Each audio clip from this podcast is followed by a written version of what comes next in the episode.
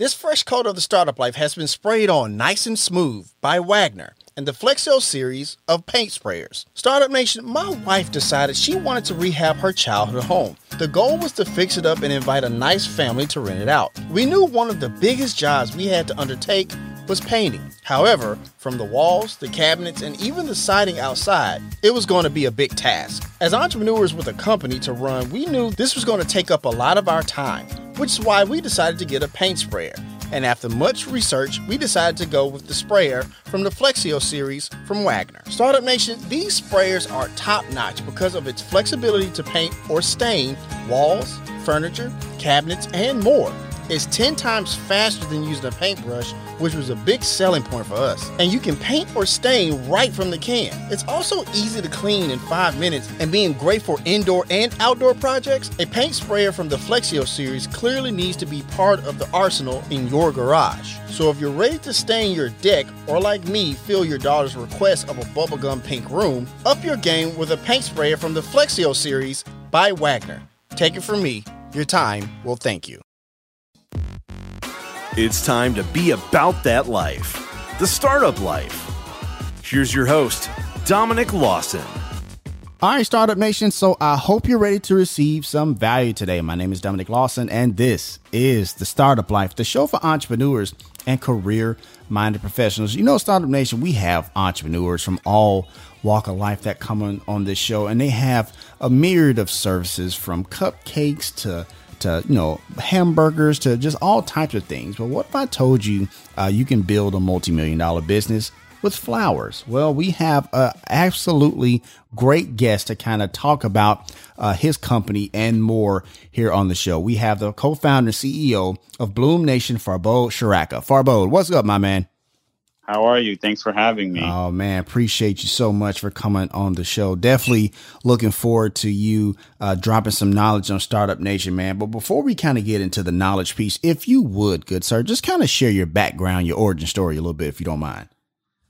Yeah, absolutely. Um, I grew up in Los Angeles, California. Mm-hmm and uh, went to school uh, in California as well at uh, UC Berkeley. Right. Uh, studied economics, uh, got my degree there undergrad, and uh, at the time, the fastest way to kind of launch your career was going into finance. So investment banking was a, a very hot industry for you know my my uh, fellow uh, Berkeley grads, and so we all started applying to get into different investment banks. And mm-hmm. so I started working for an investment bank um, here in Los Angeles.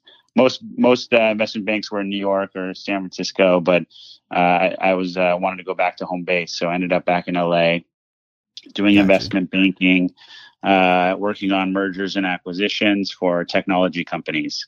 So that was kind of my start of my career, and I've really only had um, prior to starting Bloom Nation, I really only had two jobs. One was uh, a teller at Wells Fargo for several years before college, and gotcha. then uh, starting uh, starting at this investment bank in LA, and then I started the company Bloom Nation uh, in 2012. Gotcha. Yeah, I definitely know a little something about working at uh, Wells Fargo. There, I used to work there uh, for a time myself, so definitely know about that banking background for sure. Uh, let me ask you this, man. Tell me about your college days a little bit. What kind of student was Farbod? I was a procrastinator. I was okay. very much. Uh, I uh, I live by the mantra of uh, pressure creates diamonds. So I like to uh, live uh, by the 11th hour of doing everything I needed to do to just, you know, um, make it happen. So I, I, live off pressure and kind of, you know, that, that helps me feel alive and uh, work my best. So typically, uh, I was the one that was, you know, cramming last minute before an exam or working on a, a paper uh, the night before. Uh, and so that was kind of my personality. Everyone knew me by that kind of nature.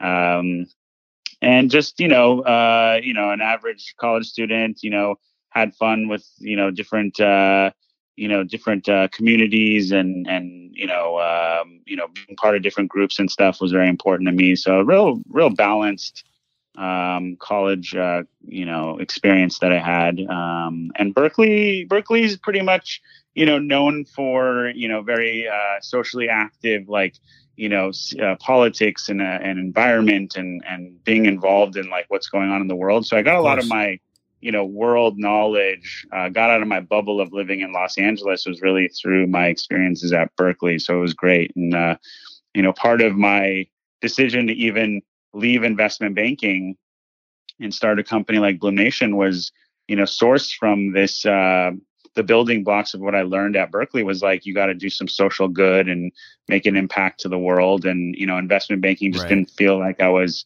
producing um, you know, creating anything. I was kind of just making, you know, wealthy corporations more wealthy.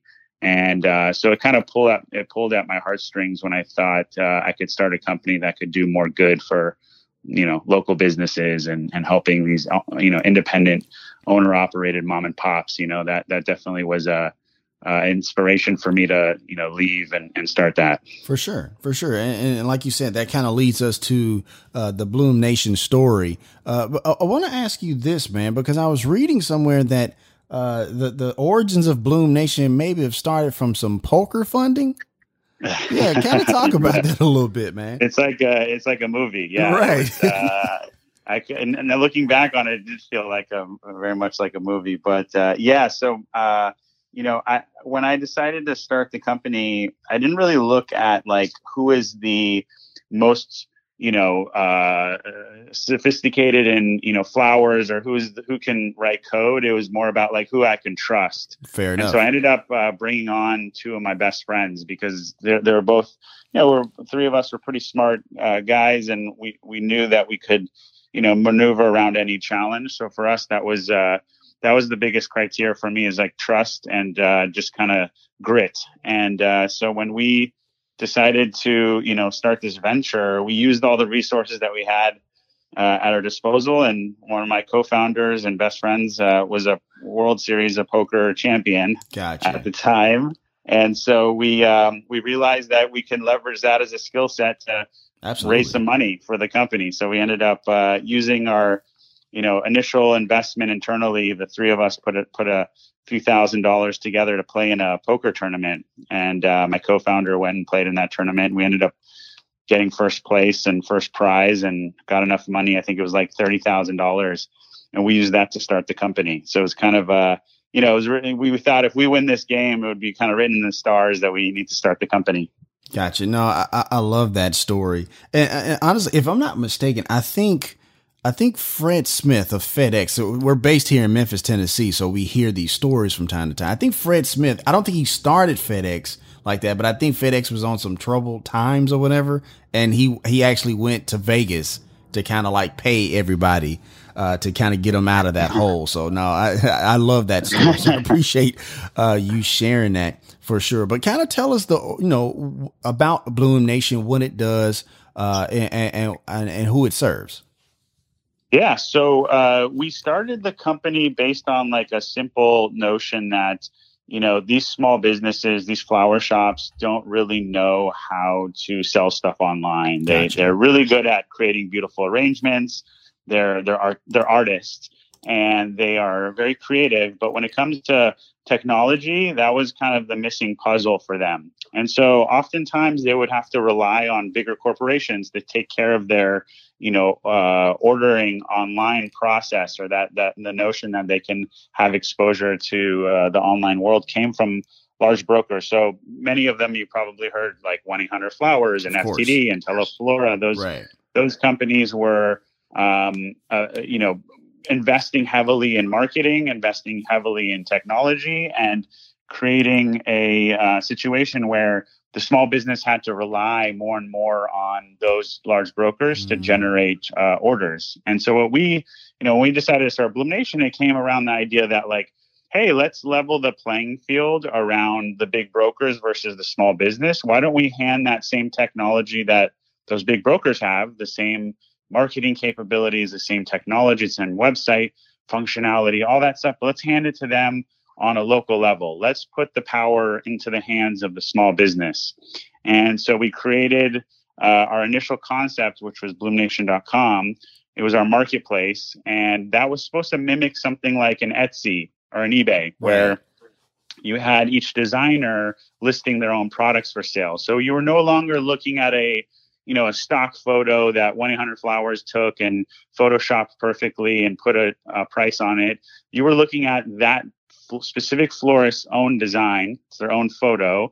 They're pricing it to match their you know their local cost structure. So you're getting a sense of like what San Francisco flower shops are charging for their designs versus LA versus New York or even some rural towns. Everyone has different price points and, and pricing structures. So we were tapping into all this like hyper local information through our marketplace, mm-hmm. which allowed the consumer ultimately to get a better better choices and better delivery of, of flowers because they're working directly with each florist through our marketplace and not just ordering uh, something through a broker and then having that passed on um, uh, through the the traditional broker model. So it right. kind of it was applying a lot of the things that already existed in other industries, but it just wasn't happening in the floral industry. So we applied the notion of like real time information and inventory, like local inventory and all those things into uh, bloomnation.com. And then, you know, about a couple years into that, we decided hey, a lot of these florists need even more help, even on their independent right. business. So we started giving them software. We we took what we built for bloomnation.com and then packaged it in a way where they could, you know, power their own website through the technology that we have and and have a point of sale system for people who walk in their store, store and charge credit cards and handle their email marketing and, and their inventory and their delivery logistics. So over time, over the last you know, it's been about eight or nine years. Right. We've developed in the full ecosystem for the, the for these florists where they live and breathe inside um, the platform that we created. That ultimately, if I were to summarize it in a short sentence, it, it essentially allows them to not only survive in this world of e-commerce and and large players, but it thrive in it. So right. for us, it's all about helping them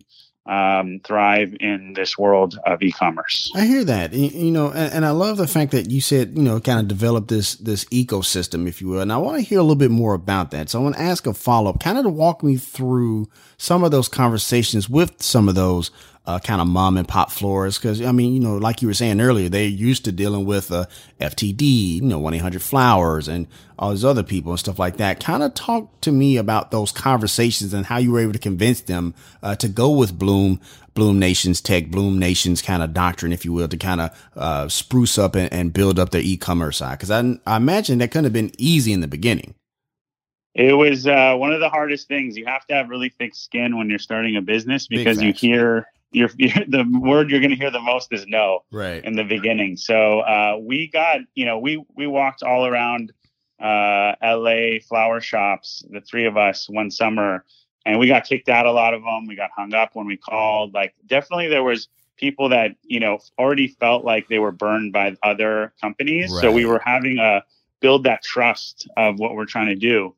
But uh, with that said I think the the thing that really caught everyone's attention, even before we had a full product and offering, but really early days, um, was the aspiration of what we wanted to be. Gotcha. And so when we spoke to the the florist about living in a world that allowed them to be creative, so it was less less even. We didn't even really push on like you can make more money or you can drive more revenue, but it was really about like ultimately you are a creative artist and we want to showcase your creativity and a platform that allows consumers to see it versus mm-hmm. being stuck in a world of like you're fulfilling some broker's orders that are coming through and it's not even your product or design. Right. That was the biggest, I would say, X factor trigger that caused florists to, you know, listen to us and ultimately give us a shot without even having any sort of proof points to say you're going to make more money or this is going to be you know easier on your operations none of that was proved out but the aspiration of what life could be if this was to work is the biggest component of our you know early adoption of the platform. I hear that. I hear that. And, you know, and I and I guess that leads me to my next question because I know one of the things that is kind of a Bloom Nation staple is that, you know, when you have pictures on the site, there's actual floral arrangements as opposed to the stock photos. Kind of talk about that a little bit if you don't mind. Cause I thought that was yeah. like a pretty cool, you know, uh, differentiator. Cause like I said, when I go to other kind of, you know, flower arrangement places, like it's all stock photos for the most part. So I kind of talk about that a little bit. Yeah, I think that was the the biggest thing for us and biggest differentiator for us was that we made the effort to go and say, let's not take the easy route Right. that you know all the other players went and they said it's so much easier because it is it's so much easier to say i'm going to take my own photos of 100 products and then make them look absolutely perfect photoshop them push all the flowers to the front make it just look stunning and then um, try to sell those images to consumers once they make that purchase then i'm going to go ask a florist locally to try to replicate that product and that seemed for a long time like the easiest path to success but now that the you know the consumer is much more savvy Right. you know obviously like you know uh social media and and texting photos and that like communication has become so more so much more widespread that you can't just get away with you know putting up a fake photo. And if it doesn't look anything like that you're gonna you know people realize it real fast nowadays because of social and, and texting and all that. So what we decided to do is said you know let's make the effort. It was almost illogical amount of effort to get the florists to take their own photos. So we taught them. We went in, in the early days uh, me and my co-founders even went and took the photos for them. We were walking around with our cameras and, and going to shops in los angeles uh, taking photos uh, for them to show them, you know, if you put your own images up, how much more powerful it is. And um, as as people, as consumers would see a real photo versus a stock photo, we saw that the conversion rate, the actual the amount of people that would purchase a product that looked real, was uh, magnitudes higher. And so there was a not only like a, a designer reason or a or a creativity reason to showcase your own designs, but then that whole aspect of like higher conversion and more revenue started kicking in. Right. and that's when we knew we had to double down on this. And so we we made it a huge initiative of ours to make it super simple to you know have florists uh, you know not only take their own photos but then upload those photos to our platform which no other floral company was doing ever. They they actually thought it was you know a lot of the executives would tell us like no one's going to do that. No florist is going to upload their own you know products is too much work. But we made it really easy. We said well if they can use facebook they're uploading pictures on their facebook is. account. They can Right. sure they can sure upload photos of their products uh, onto their bloom nation so we mimicked a lot of the ease of use of like a facebook platform. And we said okay if how do people engage with facebook and uploading photos? Let's make it similar. Let's make it fun. So we started doing that. And and uh, you know obviously years and years later now we have more inventory and knowledge about what's happening on a local level in terms of which florist has what products than any other platform out there. And that, you know, we started off with a simple notion of like, let's be illogically, you know, um, uh, specific around this effort. Like, this is a goal of ours, and let's work our hardest to make this work because we felt like it's going to really differentiate us, and it did ultimately. Right, for sure. No, I, I appreciate that. Look, I want to ask something else, but I want to do a quick reset. Once again, Startup Nation, we're talking to uh, Farbod Shoraka, uh, the uh, co-founder and CEO of Bloom Nation. And if you want to check out that website, we have that website there in the show notes, bloomnation.com. That link is there in the show notes for easy access if you're listening to the replay on the podcast. You know, for, Farbod, you were saying something earlier I, I thought was very interesting. I kind of want to dive into it a little bit because you talked about how uh, the customer, the market is very savvy, very you know knowledgeable, and that you know you can't just get away with stock photos, uh, you know, like you could maybe in the past, uh, you know, or whatever the case may be. But kind of talk about you know understanding market trends, understanding the direction the market is going to go, and and kind of following that lead a little bit, if you don't mind. Yeah, I mean, uh, the the good thing about uh, uh, you know starting a business and and kind of an e-commerce is that the customer is very clear on what they expect and what they you know what uh, what they to some degree demand, Right. and um, you know you can see uh, that you know s- you know specifically in our case that you know uh, the notion that uh, people were no longer okay with uh, generic photo came from many other data points. So same way you know now people won't re- necessarily go to a restaurant without quickly looking at a Yelp reviews on the restaurant itself, or they might not buy a product until they go and check the reviews on Amazon or another platform to see how um, that product, uh, you know, is reviewed by other consumers. And so what we what we did is kind of you you know you scan the room, you kind of see what what are people expecting as a consumer? And not just specifically in your industry but in general like uh, the consumer behavior how has that uh, changed over the last few years and where do we think that's going to be heading? Right. And when we started the company early on we knew that you know based on um, what etsy was doing and ebay and amazon um, uh, and yelp and all these platforms that you know, there was going to be a movement in knowing more about where you're making your purchase. That was a theme that was very clear. And the idea on top of that, the idea of shopping local was a major theme that was happening over the last, you know, 10 years that uh, we started the company.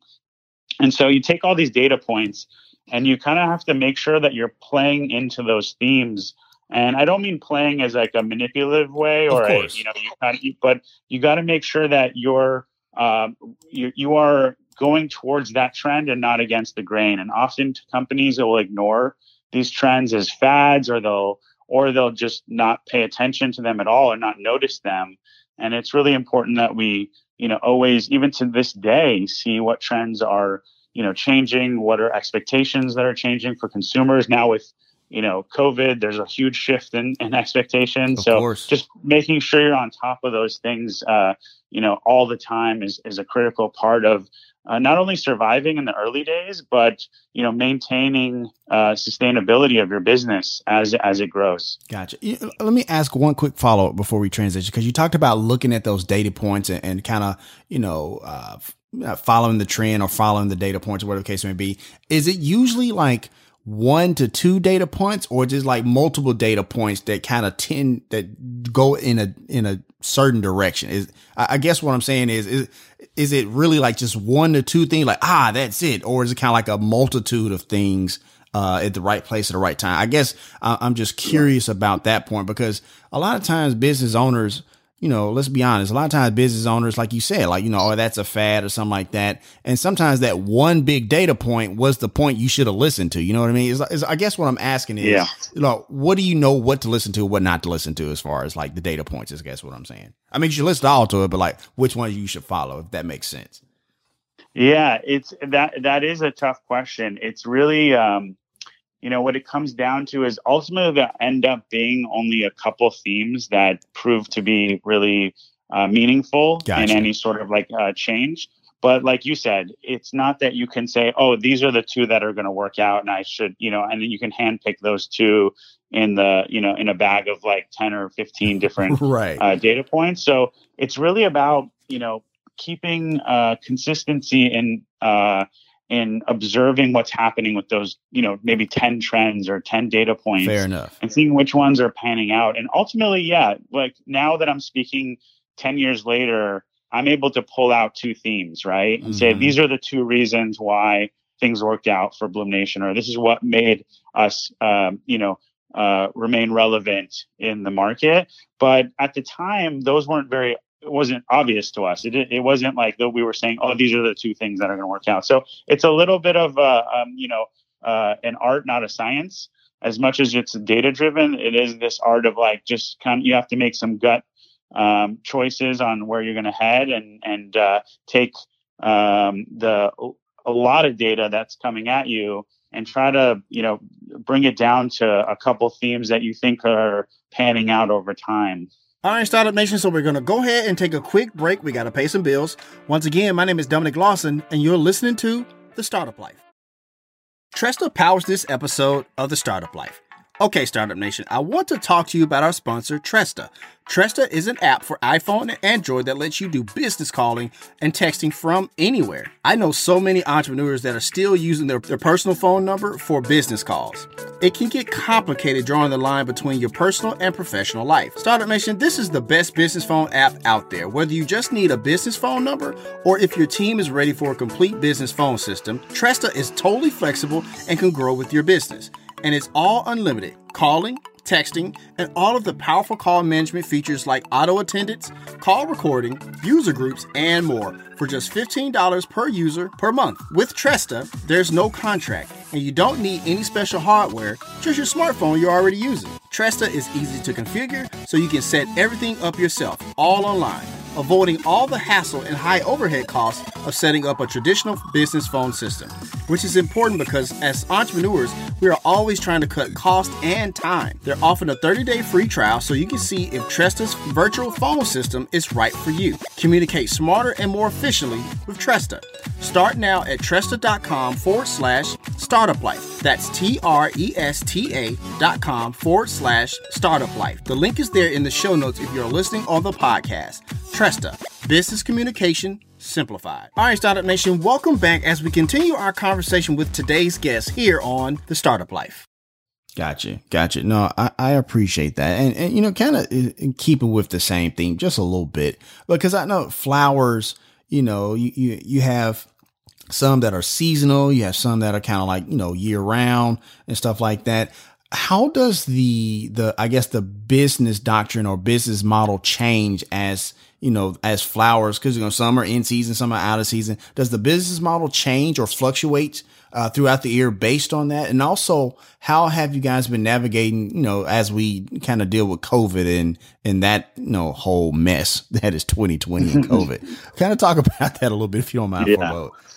Yes. Um, so, you know, over time, you pick up, you know, again, when we started the company, we knew very little about uh, flowers themselves. I right. mean, I, I, have I have an aunt that was a florist, and she kind of inspired me to to start the business. Um, mm. But I came again from a finance background, and so you know, pick, it took time to really understand the nuances of the industry. You really have to get your hands dirty, and then understand the way it's evolving, both on a you know seasonal level or a yearly level, but also like things that will change and never go back. Uh, so there's this notion that you know, uh, like for example, in flowers, like very clearly, like February is has a Valentine's Day and May has Mother's Day, and so you're going to see like you know an increase in in sales in those months. And then summertime was relatively slow in terms of consumer transactions because people are vacationing and they were, you know, uh, not at home as often. And mm-hmm. um, so you saw these kind of like,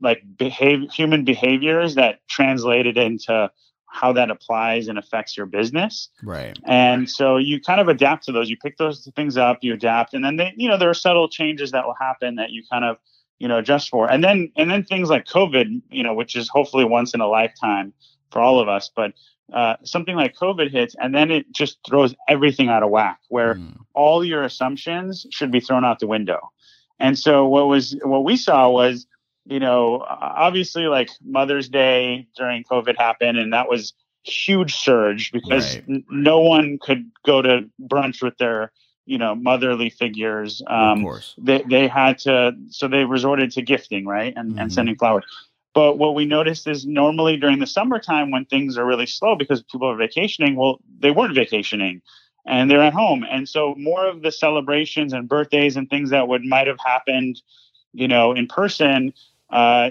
you know are now unable to to play out and so they were still resorting to gifting so we saw a huge shift in consumer behavior be- based on the you know the conditions that were happening due to COVID and the pandemic and the shutdown and all that.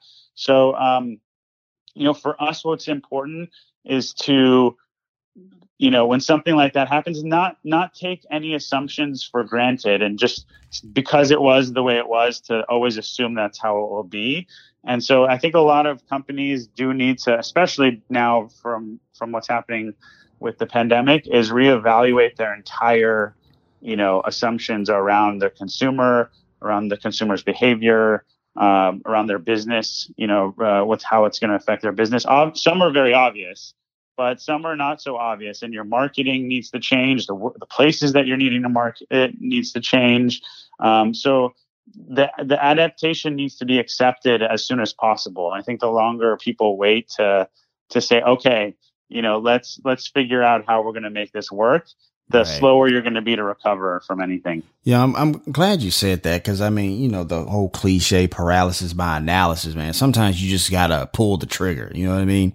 You know, right. like like I'm not saying like you know just fly off the handle all the time, but I guess what I'm saying is there comes a point, like you just said, there comes a point where you just you just gotta go.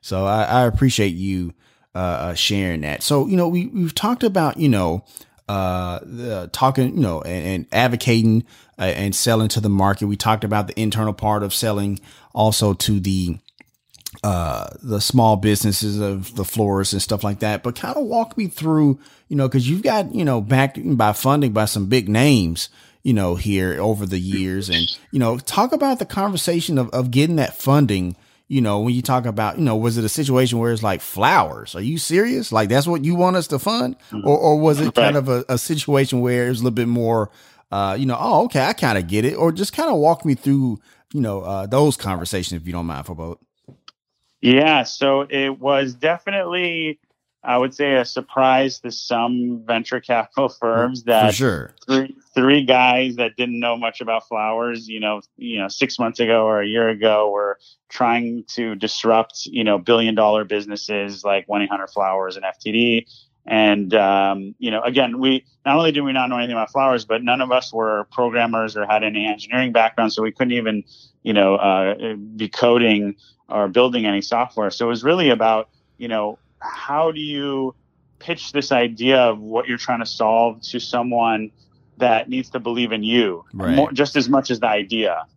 And so, um, you know, some some were definitely taken back by the idea that we wanted to solve the floor industry, but at the same time, I would say venture capitalists like the um, they like the the outside story, something that's mm. not obvious. Gotcha. Uh, they're dreamers more than anything else. They like to dream big about like solving a problem that no one's really been paying attention to mm-hmm. uh, more than anything else especially early stage investors gotcha. as you get as you get into later stage investing i would say the venture capitalists are more about like you know where is a lot of money going into like if of you're course. trying to solve things like transportation or you know companies like in the early days of like uber when you know and even the scooter the scooter industry like things that are getting massive amount of attention and and financings being you know money's being flown uh, put into those type of businesses. The later stage companies get really excited about that kind of stuff. Right. But for us it's been in the early stages it was about solving a problem that was really unique and you didn't hear too often and that's what early stage investors i think are interested in and um, for us it, you know it was again like showing them that three three guys that didn't know much about uh, floral industry were actually creating more traction than anyone else would have expected. We had tons of florists signing up. We had revenue coming through the business, and uh, we were solving a real problem in the industry. And so, so for them, they were investing in us just as much as they were investing in idea. Gotcha. No, I, am glad you said that. And you said something that was interesting. Uh, you know, we we've had multiple guests that come on the show, and, and they talk about like in the early stages of a company, you do need people who are kind of uh, generalists, big idea, very big time visionary uh, type of people. But over time, you need those kind of like specialists, people who can take the company, you know, to the next level. And so when you talked about like the early stage investing versus like the, you know, the later stages, you know, it, it seemed like there's a lot of similarity there as well, where they're looking for the big idea and the story and stuff like that in the beginning. But over time, they want to, see, you know, what the where the money is going, where those investments are going to kind of scale the company. So I appreciate you sharing that, Farbod. I just wanted to kind of point that out to Startup Nation a little bit. Absolutely. For sure. For sure. Once again, Startup Nation, we're talking to uh, Farbod Shoraka, uh, the co-founder and CEO of Bloom Nation. And once again, if you want to check out that website, we have that link there in the show notes for easy access. If you're listening to the replay on the podcast, you know, Farbod, as you guys have scaled and grown the company, you know, talk about the company culture a little bit. How have you guys kind of, you know, uh, evolved not just as a company, but as entrepreneurs over time from the, you know, the eight, seven, eight years ago up until now? Like talk, talk, walk me through that evolution process a little bit, if you don't mind.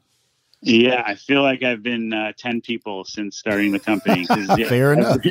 uh, yeah, every, every, it's been, you know, starting a company is uh, not only, you know, a lot of, you know, just hours and right. physical investment in your time, uh, but there's a mental you know effort that goes into it and so when you when you're starting a business uh, versus like having that business turn into something bigger and you're running an actual like corporation you're not even on the same planet as the, the your, as yourself uh, you know, 10 years ago, the person I was versus today is I wouldn't even recognize. So it takes uh, many different layers to grow within the business. And so when you're starting out, um, a lot of the things that you're doing are directly correlated to the company's survival. Mm. Uh, you know, it's sort of like you know taking care of an infant in many ways, where it's like Absolutely. there are so many things that you could do wrong to you know as you have a newborn. Um, but as the as the child gets older, it's less about you know little things affecting the child, but it's about this bigger, longer term you know coaching into that child turning into a good person or a good adult. And it's same thing with the co- company. It's very similar where um, when you're starting out you might make a decision that could you know make the company uh, get funding or get the right product market fit or generate that revenue that it needs to generate or you might do some a couple wrong things and it could all fall apart and you don't have uh, you're not going to you know survive. And so um, the early days are very much about like you're an individual contributor. You are you know uh, putting 100% of your time and effort into just keeping the company going. And as the organization grows and say you get funding and you hire more people um, you can no longer especially as you get into the you know the range of maybe like 25 50 employees something around that area right. you really have to change your mentality where you can no longer be that individual contributor right but your job becomes about supporting the team that's building the business so you in the beginning you're building the machine and then you need to build a machine that builds machines and so where you that. think about this is like you have to now have a team that you can empower that you can trust that you can you know create that culture where they're making decisions on the same way that you would make the decision. Right. and that's that's really hard. That is actually much harder than starting the business. I, if you ask me what's the hardest thing that i've done in the last 10 years and it, i would say it's no doubt no question in my mind having uh, building out a team that has the capabilities of deciding things the same way you would decide. If you can do that, um, you're you're going to have a very successful company. I mean, to me, that comes down to like one point where I would look into each uh, business and say, if the CEO can drive the same sort of culture and decision making as as as they would do themselves, then you're you're most likely going to have a really solid team that's going to get you where you need to go. That. But that takes the CEO and the founder has to change their personality. You actually have to, you know, uh, literally change who you are as a person right. because uh, and that's tough. I, yeah, I, would, I was just about I, to say that's a big ask it's a huge ask and i struggle with it myself every you know year after year you're like i still want to be an individual contributor because you feel like that's where you get your value you right. know especially for me i was like no if i come up with this idea or if i do the work to get this done i'll feel good because i'm contributing to the business but that's actually hurting the greater goal because mm. ultimately you want your team to be doing those things and you want to make you want to be able to step back and think about the larger picture where are we headed you know you become now more of a, a navigator of the vision right. and and finding that north star for the company that everyone you know follows. But uh, you can no longer think of it as like i'm now going to solve these individual problems. And so it is a it's a big thing and culture is the most critical part. Uh, and culture is not a ping pong table and you know core right. values on your right. wall and uh, you know snacks in the office. That's not culture um, culture is um, how people behave when you're not in the room, what decisions are being made when you're not giving the you know the answers. Right. That's your culture, and so you really got to make sure. Um, there's no such thing as a, a, a, good or bad culture. There's just a strong or weak culture. Fair enough. And um, you know, as you build up your team, there are going to be employees that come and work for you that will try to disrupt your culture and change it. And if you don't have a strong culture, then they will be able to shift the way the culture is. Um, and and you'll ultimately have a different type of company just on a few hires coming in the door that are you know uh, clashing against it. And so you got to make sure that you're maintaining what you want the team to believe in, what they what they're deciding uh, on, and all that is so critical to constantly maintain. Um, right. So yeah, that, that's how I, that's what I think about it. It's a it's a huge challenge for sure, and I think one of the most difficult parts of starting a business. No, I, and, and I definitely understand that. You know, a, a lot of times we see you know uh, CEOs, the startup founder, where you know they they do have to become something different, and sometimes ultimately that becoming something different is leaving the company to get out of its way, which I, I you know which yes. is also extremely hard. You know, you like you said you talked about uh, the business, you know, kind of like uh, re- referring to it kind of like a baby, like a newborn baby and mm-hmm. stuff like that. And then, you know, you got, you're asked to, or you come to the point where it's time to leave that baby or, you know, you know, let that yeah. baby grow up on its own and you have to stay out of his way. So no, and I think that's the part of entrepreneurship that, at least in my opinion, doesn't get talked about uh, uh, enough. Like, cause that's an emotional, uh, thing. We had a, a, a guest you know, on a few months ago, Jay Myers, where, you know, it got to the point where it was time to sell. And, uh, you know, I actually called him on the last day uh, at the job and he was like very emotional. Like you could hear him over the phones. Like, you know, I've been with these people for over 20 years. We've built this thing from the ground up. We've been through the financial crisis. We've been through, uh, two, uh, uh, uh, you know, fraud attempts you know, uh, you know, from people from the inside and, and we're still here and now I just got to leave it. That's a lot to ask. So no, I definitely understand what you mean, man. I appreciate you sharing that and being transparent too.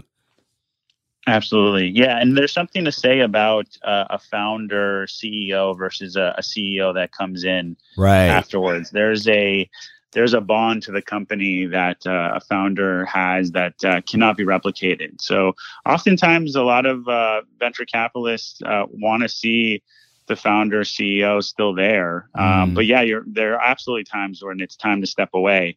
And you do see, um, you know, the this the founder CEO will hire uh, a more seasoned CEO, and they'll either leave the company or they'll take a position in you know product where it's more about the the vision and, and what they're building, right. uh, and less of the uh, you know the the work of uh, being a CEO is not exactly fun. There's a lot of uh, stuff you got to deal with that you, you, know it's not around what you're building, and so there's there's different ways for for founders to kind of carve their path in the future.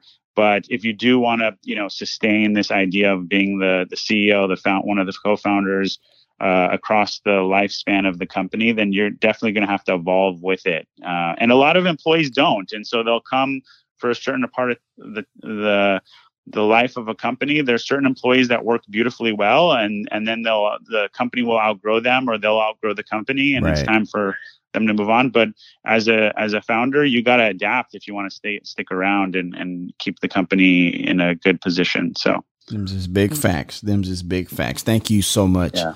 uh, for sharing that. So, you look, man, you know, you, you've you've had Bloom Nation uh, for quite a while now, and you know, you know, we were kind of talking, we kind of alluded to this a little bit. So, you know, next you know, couple of years, like what's the what's the outlook for Bloom Nation? You know, you you know, you get on the other side of COVID and stuff like that. What's the direction? Like, what's the kind of the big things you're kind of excited about? Big projects you're excited about, kind of moving forward as you uh, progress and scale the company even more. Yeah, I mean that's a great question because you know this, uh, this pandemic has really you know allowed us to kind of think about what does the the future look like for right. um, for our company. And um, you know when we started um, you know, Bloom Nation, it, it was very much about helping the floral industry. But we knew from from day one that you know the problems that exist uh, for florists are very similar for all small businesses. This right. is not unique to just flower shops. And so for us, it was about like really solving the the the very dynamic issues of the florist while we learned about how we can solve things maybe for the greater good of small businesses in general. And uh, this pandemic has kind of opened our eyes to how important, you know, um, you know, these small businesses have been to not only the economy, but just you know to the uh, to the to, to people and how how how much they care about shopping local and how much they care about you know their their corner bakery or their local flower shop or their the the local uh, coffee you know store. Right. This is uh, th- these are you know staples in our communities and neighborhoods, and they're all they're all going through a struggle right now. Uh, and so for us, you know, this pandemic has kind of opened our eyes and said, well, is there a way for us to help, you know, more people, more more small businesses? And so we we started, you know, allowing our software to be adapted into some other types of, um, you know, small businesses and testing out different markets and saying, you know, could we be more than just a flower software company? Can we be more just more than just a flower uh, uh, marketplace? And it looks like the answer is is going to be yes, as we've seen, you know, the adoption of um, small businesses needing e-commerce. Mm-hmm. Now, you know, you hear contactless delivery all the time. That's the new, you know, the new buzzword right. that you're hearing. Um, well, they need e-commerce. Everyone, from a restaurant to a coffee shop to a bakery, you name it. Um, you know, they they now need technology more than ever.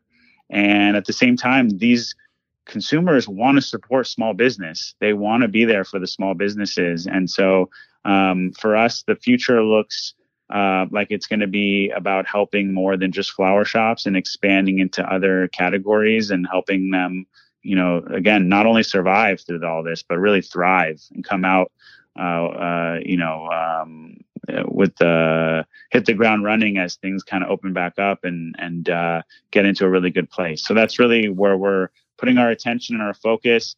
And I tell our team, uh, you know, uh, what we do can always change. Right. You know, um, we started out with the marketplace, then we started building, you know, independent software, and now we're looking at, you know, helping other, you know, categories. So the what can always change, but the why has to always remain the same. The why is our north star. The why is, you know, the mission and what we're why we're doing what we're doing, and that is about helping small business. So uh, as long as we are helping uh, empower small business mm-hmm. uh, and uh, keeping you know uh, the the commerce local, uh, we will do everything we can to to to build uh, technology to empower that. I hear that. I hear that, and and I appreciate you know that and and and you know because the, look a, a, lot of people have been you know when it comes to small businesses they're just looking at like i gotta survive covid. I gotta survive covid. I gotta survive covid. And so we've, we've been trying to do with some of our guests is to kind of show that you have to think on the other side because like the pandemic won't be here forever. You know what i mean? Because you know yeah. just like anything else you know the the 2008 collapse didn't last forever. This pandemic won't last forever uh, and so I appreciate you sharing that because we, like I said, we've been trying to get our audience to see how you know very successful entrepreneurs look at the other side of things, even if you're not technically on the other side of it uh, just yet. And you also said something else that I thought was interesting, uh, you know, uh, because it seemed like we were always kind of heading in the direction of e-commerce and stuff like that, really blossoming and stuff like that. But I feel like now we've, we've kind of hit a uh, hit warp speed due to the pandemic because of you know contactless this and delivery and stuff like that. So I appreciate all of that insight, brother. Absolutely.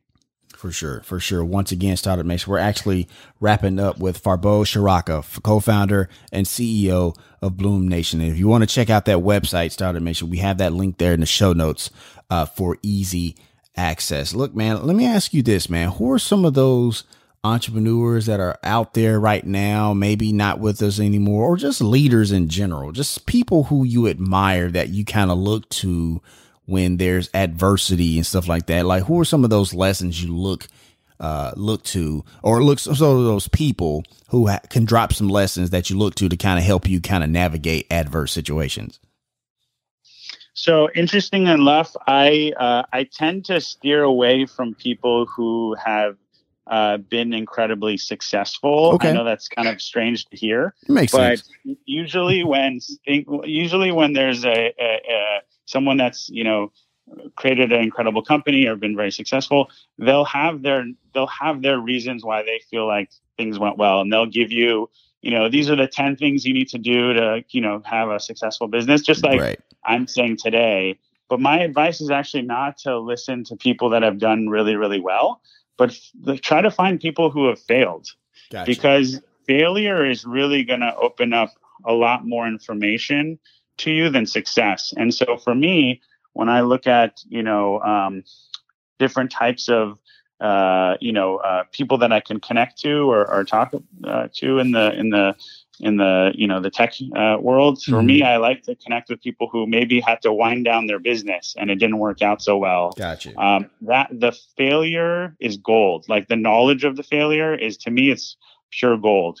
And oftentimes somebody will you know be really successful and they'll they'll not know exactly why they were successful, but they know they did certain things, so they'll just repeat those things as like the recipe for success. But when you screw up or when you figure out like you didn't you know, you didn't do this or you didn't do that. Like it's so clear uh, to somebody who didn't make it work out. So for me, it's more about, um, you know, talking to those folks that couldn't get it uh, over the finish line or had a lot of problems, uh, you know, growing their business. And and I often like to talk to entrepreneurs that don't say like, yeah, we're killing it and things are going great. And you know, mm-hmm. they, you know, to me, I don't find any value in that. I find I, I enjoy talking to people that say, yeah, things are going all right, but I have this problem and I'm trying to figure out this and we tried this and it didn't work out and right. kind of going through the the grit of like solving real problems and and just being honest and raw about like not everything is perfect. Um, but one one book that I I recommend that kind okay. of plays into what I was just saying was uh, you know, Ben Horowitz is The Hard Thing About Hard Things. Right. And I think that's a perfect example of like someone who walks you through like things don't go well, what do you got to do? You know, how do you how do you get yourself out of uh, out of the ditch and and uh, thrive, like survive and thrive out of really really bad situations versus you know some of these you know uh, uh, you know books or, or entrepreneurs will just talk about their successes, and so that's really where I, I drive a lot of my inspiration from from people that are a little more on the side of failure. Gotcha. Oddly no, enough. No, I, I, appreciate that because there's definitely lessons in, in the failures, right? So, you know, yeah. we can definitely learn a lot more from that uh, for sure. And before I ask the last question, I just want to say thank you so much for coming on the show, man. You've gave, you know, tremendous insight, some great content that we can all definitely uh, put in our entrepreneurial toolkit. Once again, Startup Nation, that website is bloomnation.com. Make sure you check it out uh, you know, send somebody some flowers. You know, you can definitely just send somebody and brighten their day a little bit. Go to bloomnation.com. We have that link there in the show notes for easy access. But, but man, you know, I know you gave a kind of a recommendation of a book, but now I'm going to ask you to kind of put your motivational hat on, man. Kind of give us some words of encouragement to take us out for the day.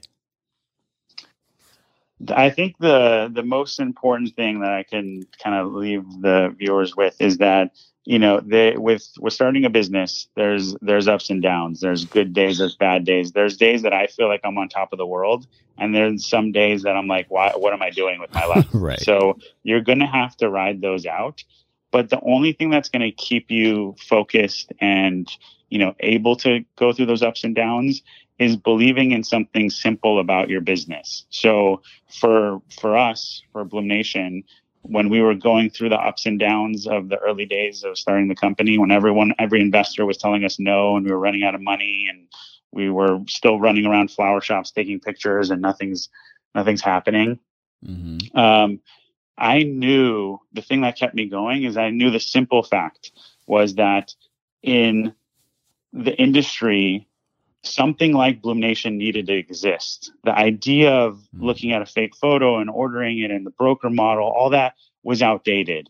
And I knew that something needed to change in the industry. Whether that was us changing it or someone else was up for debate. Because if I could make it work, it would be us. If I couldn't, maybe another company would come in later. Right. But the fact that I believed in this, like, again, that North Star kept me going because every time I wanted to quit or every time we hit some really bad news, I stopped myself from ultimately, you know, quitting or, or um, walking away from the business because I knew that it was still funda- what we were trying to do was still fundamentally true. We were trying to solve a real problem that I truly, genuinely, wholeheartedly believed in.